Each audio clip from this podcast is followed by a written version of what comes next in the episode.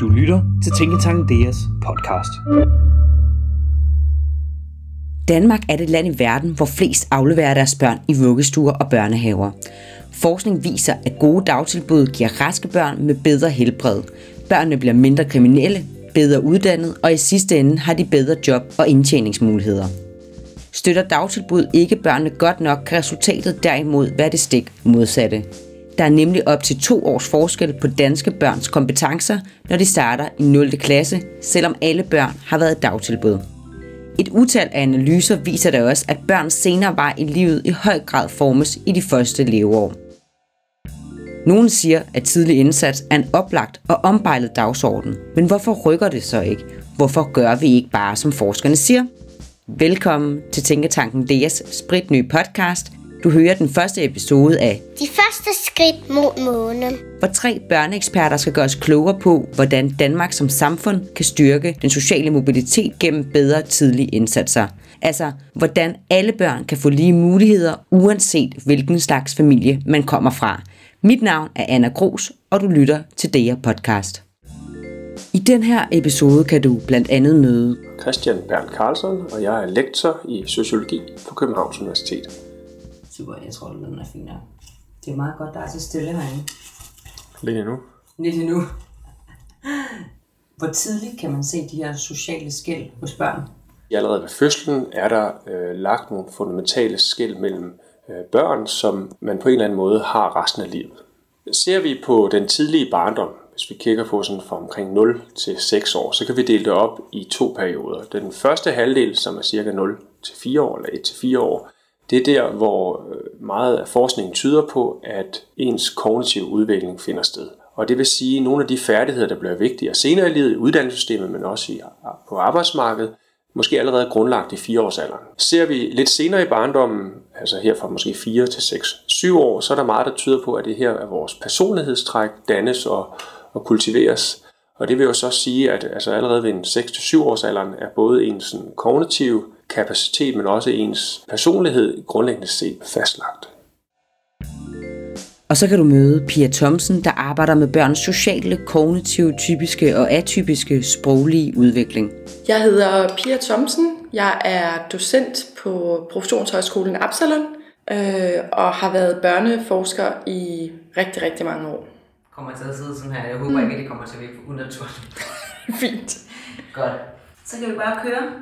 Inden for forskning kalder man det tit for Matthæus-effekten. Øh, simpelthen det bibelske begreb, at den fattige forbliver fattig, og den rige skal mere gives. Altså det vil sige, at jo mere vi kan, jo mere åbner verden sig faktisk for os.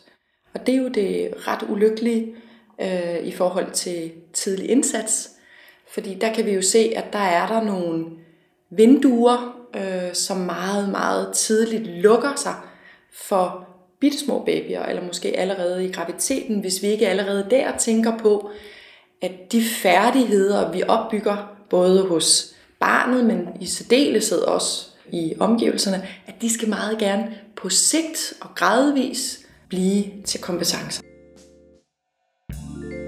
Og den sidste, du kan møde, det er Rasmus Kjeldahl, der kæmper for samfundets mindste fra direktørstolen i Børns Vilkår. Rasmus Kjeldahl, direktør i Børns Vilkår. Hvis vi så ser på det her med at give alle børn lige muligheder, hvordan kan Danmark så egentlig gøre det bedre i forhold til tidlig indsats? Altså er vi i mål nu, så at sige? Vi er slet ikke i målet nu, og vi er måske endda ved at komme længere væk fra målet, end vi har været øh, tidligere. Øh, det er selvfølgelig en god ting, at der er bevidsthed om, at den tidlige indsats øh, er det, der skal til. Det siger alle jo. Øh, politikere og forskere og hvad har ligesom lært lektien og siger tidlig indsats. Inden for det sociale område har jeg også konstateret, at der er rigtig mange, der siger, at evidens er vigtigt, men, men på begge områder ser man måske ikke så meget bevæge sig ude i virkeligheden. Så, så vi har ligesom forstået konceptet, men vi ved ikke rigtigt, hvad vi egentlig skal gøre med det. De første skridt mod månen. Det er ikke nok med nogle pilotprojekter, som vi derefter glemmer alt om, eller fortæller lidt om en eller anden udsendelse, og så, så bliver det lukket ned. Der er man simpelthen nødt til at, at kigge på noget, som jeg i, i høj grad tror er en kombination af en massiv uddannelsesindsats i sundhedsplejersken, i, i på dagtilbudsområdet og, og vel også i, i skolen. En lige så bevidst tankegang omkring de ressourcer, som rent faktisk øh, er til rådighed, der hvor de gør størst nytte. Altså har sundhedsplejersken for eksempel en mulighed for øh, hurtigt og billigt at spotte øh, situationer, måske vende situationer, eller få i hvert fald en kommune til at interessere sig øh, for det har de de tidsmæssige muligheder øh, for det. Så de skal både have den faglige mulighed, men de skal også have de ressourcemæssige øh, muligheder øh, for det. Og der tror jeg også, at vi nok skal være lidt på vagt over for det, der jo tit sker, øh, når man vil gøre ting bedre her i samfundet. At vi vælger så at sige at smøre det hele ud på alle på samme måde. Det er en meget dyr øh, løsning, og kan let ende altså i, i, i, den, i, i det, vi jo ved, at vi har ikke uendelige ressourcer, øh, så kan sådan en løsning tit øh, ende med, at dem, der i forvejen går ret godt, får alle fordelene. Øh, hvem er det, der kommer til kurser i øh, børneopdragelse eller børns udvikling øh, på en eller anden måde? Jamen, det er den højere veluddannede middelklasse, men det er jo ikke dem, der har mest brug for det. Så jeg tror altså også, vi er nødt til at tænke de her indsatser på en måde, så vi kan målrette der, hvor behovet er størst. Så det betyder, at vi skal have en kombination af at kunne spotte, hvor er det, vi skal sætte ind, og så skal vi have ressourcer til at sætte ind der. Vi skal nok væk fra at ligesom give det samme tilbud til alle, fordi så vil de mest udsatte formentlig slet ikke få glæde af det, og dem, som i forvejen ikke har det store behov, de vil øh, øge forspringet, så at sige, til dem, som er de mest udsatte. Tidlig indsats den betydning, så dannelsen af de kognitive færdigheder, som vi snakker om, og de ikke-kognitive færdigheder, den betydning, kan man sige, der bliver grundlæggende set lagt en kapacitet for muligheden for at lære senere i livet. Det er klart, at de kognitive færdigheder handler meget om at kunne læse og skrive. Grundlæggende set handler kognitive færdigheder om det her med at kunne se forskel og ligheder. Og der er store forskel på, på børn, og det er der også på voksne senere i livet. Det samme kan man sige med de personlighedsmæssige træk. Det, der blev grundlagt der tidligt i, i barndommen, Øh, er jo med til, hvordan man øh, går til læring senere i livet. Det vil sige, det er også med til at forme ens kapacitet til at lære.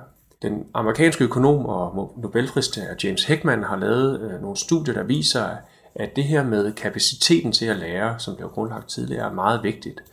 Han har set på sådan nogle ting som, hvordan ens evne til at kunne sætte sig ned og lave en opgave, når man bliver bedt om det, det bliver nogle gange kaldt samvittighedsfuldhed, altså at være samvittighedsfuld, kan have lige så stor betydning for uddannelsesvalg og også senere på arbejdsmarkedet, hvor mange penge man tjener i sit liv, som det at være god til at læse og regne. Og det er klart, at de her to ting er heller ikke uafhængige. Er man god til at sætte sig ned og gøre det, man skal, det lyder lidt for disciplineret måske, øh, men i forhold til skolesammenhæng, så er det selvfølgelig også, giver det også ens bedre muligheder for at lære. Så man kan jo tænke det som nogle grundsten, der bliver fastlagt meget tidligt i, i livet, og, og når de første er lagt, så er der en kapacitet, og den for den kapacitet, den kan så udnyttes mere eller mindre.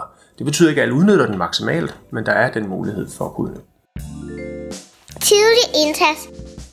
Jeg godt lige tænke mig sådan, at vi lige vender lidt tilbage til det her med, altså hvorfor tidlig indsats er vigtig. Altså hvorfor er det, at man skal gribe ind tidligt frem for eksempelvis i folkeskolen, som man måske i højere grad gør nu? Mm-hmm. Jo senere vi griber ind i en families liv eller i et barns liv, jo mere komplekse problemstillinger vil der meget typisk være tale om så kan man sige, at hos et lille barn, der har sproglige vanskeligheder, så kan det, så kan det dreje sig om, at barnet har brug for at få hjælp til gennem omgivelserne øh, og få udviklet sit ordforråd. Det kan være en svær opgave, men det er sådan set en, en, en langsomlig opgave, men, men det er ikke nogen kompleks opgave. Hvis jeg derimod venter til, øh, at barnet er, går i skole, så kan man sige, at så kan barnet have pådraget sig, eller have hvad kan man sige, udviklet en lang række tilknyttede udfordringer.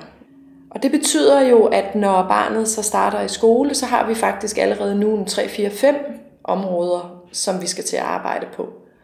Øh, men det vil sige, at det er barnet i den udsatte position, som mangler de her øh, kompetencer, øh, fordi man manglede nogle færdigheder, da man var et år. Det skal så både udvikle de kompetencer og tilegne sig et fagligt stof. Det er jo på mange måder en utopi at tænke, at et barn, og det er jo også, altså jeg tænker sådan tit, hvordan kan vi overhovedet tro, og hvordan kan vi overhovedet forlange det af et barn? De første skridt mod månen. Der er nogen, der mener, at småbørnsområdet ikke er sådan så politisk sexy, i hvert fald ikke en af dem, der sådan er de tunge emner, der virkelig er afgørende, når det er, at vi har folketingsvalg og så videre. Men hvorfor tror du det er? Lad mig sige, jeg, jeg tror, det er rigtigt, at det ikke er så politisk opmærksomhedsområde som så mange andre. Øh, og det hænger nok lidt banalt sammen med, at øh, vælgergruppen deromkring er ikke særlig stor. Øh, folk har kun småbørn i nogle år, øh, ret kort tid i hver institution. Øh, så tror jeg egentlig også, at nogle af de faglige organisationer, der er på området, øh, der organiserer personalet, har kørt øh, for meget i den samme rille.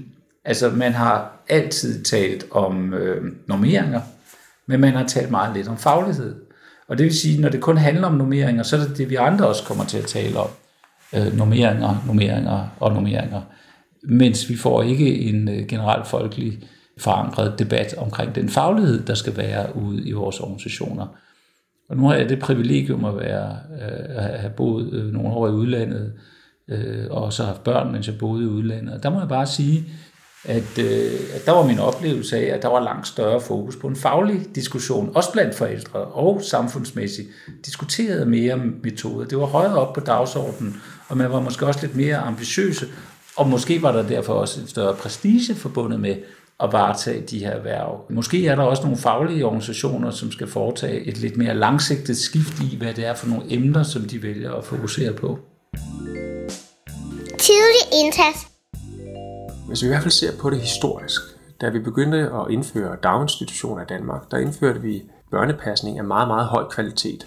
Pædagoger er højt uddannede og ved rigtig meget om børns kognitive og sociale udvikling. Nu er det jo omdiskuteret, hvordan der er forskel i social mobilitet, men der er meget, der tyder på, at Danmark er kendetegnet ved at have ekstraordinær høj social mobilitet, og særligt have meget social mobilitet ud af bunden af indkomstfordelingen, hvis vi måler det på den måde. Det betyder jo ikke nødvendigvis, at det er daginstitutionens skyld, øh, men øh, der er noget, der kan tyde på, at det kunne være en bidragende faktor. Og hvis vi så ser på den udvikling, vores børnepasning i Danmark så har taget fra ja. kvinderne gik på arbejdsmarkedet til nu, hvordan ser det så ud? Ser man på udviklingen af børnepasning, og nu bliver det nok lidt, lidt stort historisk i det, øh, så er der ikke nogen tvivl om, at normeringen, da vi startede øh, tilbage i, i 70'erne og senere hen, øh, var meget, meget høj. Øh, der var relativt få børn per pædagog. Den normering, man ser i dag, er selvfølgelig mere skåret ned. Det er et område, hvor kommunerne sparer mange penge, øh, eller forsøger at spare penge. Øh, og øh, man kan selvfølgelig altid stille det spørgsmål, at selvom kommunerne jo tænker det her på den korte bane, hvor meget sparer vi her nu eller inden for få år, når man kigger over livsforløb, så er det ikke sikkert, at de penge er sparet som samfund som helhed. Hvis vi igen tænker på, at det er de udsatte grupper, der får særlig meget ud af at gå i, i daginstitutioner. De første skridt mod månen. Vi står jo med et samfund, som bevæger sig i en retning af, at der bliver færre og færre øh, personer i de aldersgrupper, som skal tage sig af vores børn. Der er meget bekendt, det er stort set ingen ledige socialrådgiver her i landet. Det kniber øh, med lærere.